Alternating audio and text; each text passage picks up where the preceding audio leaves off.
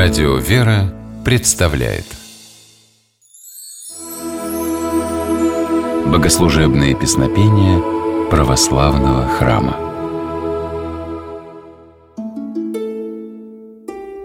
Здравствуйте! С вами Федор Тарасов. В православной церкви некоторые богослужебные песнопения исполняются только Великим постом. В списке таких уникальных молитвословий находится, например, канон святого Андрея Критского. Каноном принято называть большое поэтическое произведение, которое поется и читается на вечерней службе по частям, или иначе песням. Канон Андрея Критского назван так в честь своего автора. Святой Андрей родился в середине VII века в Дамаске.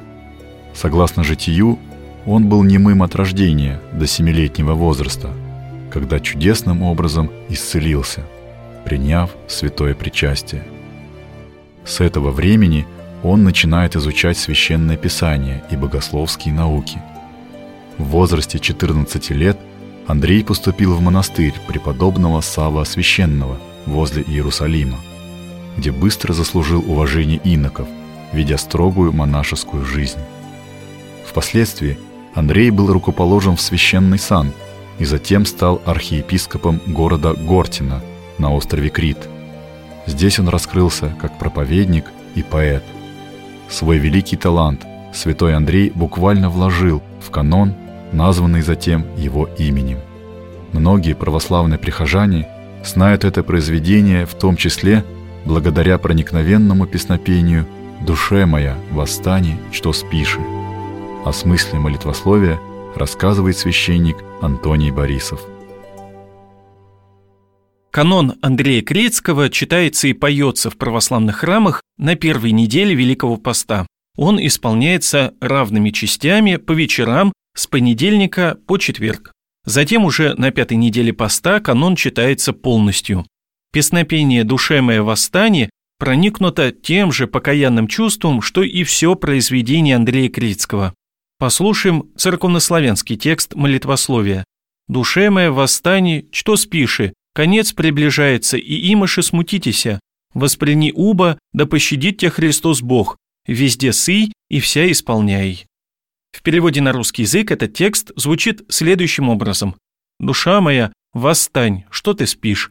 Конец приближается, и ты смутишься. Пробудись же, чтобы пощадил тебя Христос Бог, вездесущий и все наполняющий. Текст песнопения отсылает нас к евангельской притче о десяти девах. Пять из них были мудры и оказались готовы встретить жениха, так в притче именуется Христос, другие же пять проспали его приход, были не готовы и в итоге не были допущены на свадебное торжество. Святой Андрей призывает нас быть собранными, помнить, что однажды наши дни на земле закончатся, и мы предстанем перед Богом. В русской церкви с пением «Душе моя, восстань, что спиши» связана трогательная традиция. В наших храмах принято вставать на колени, когда хор начинает исполнять эту проникновенную молитву. Встает на колени и священник. Так выражается покаянное чувство, сожаление о содеянных греховных ошибках.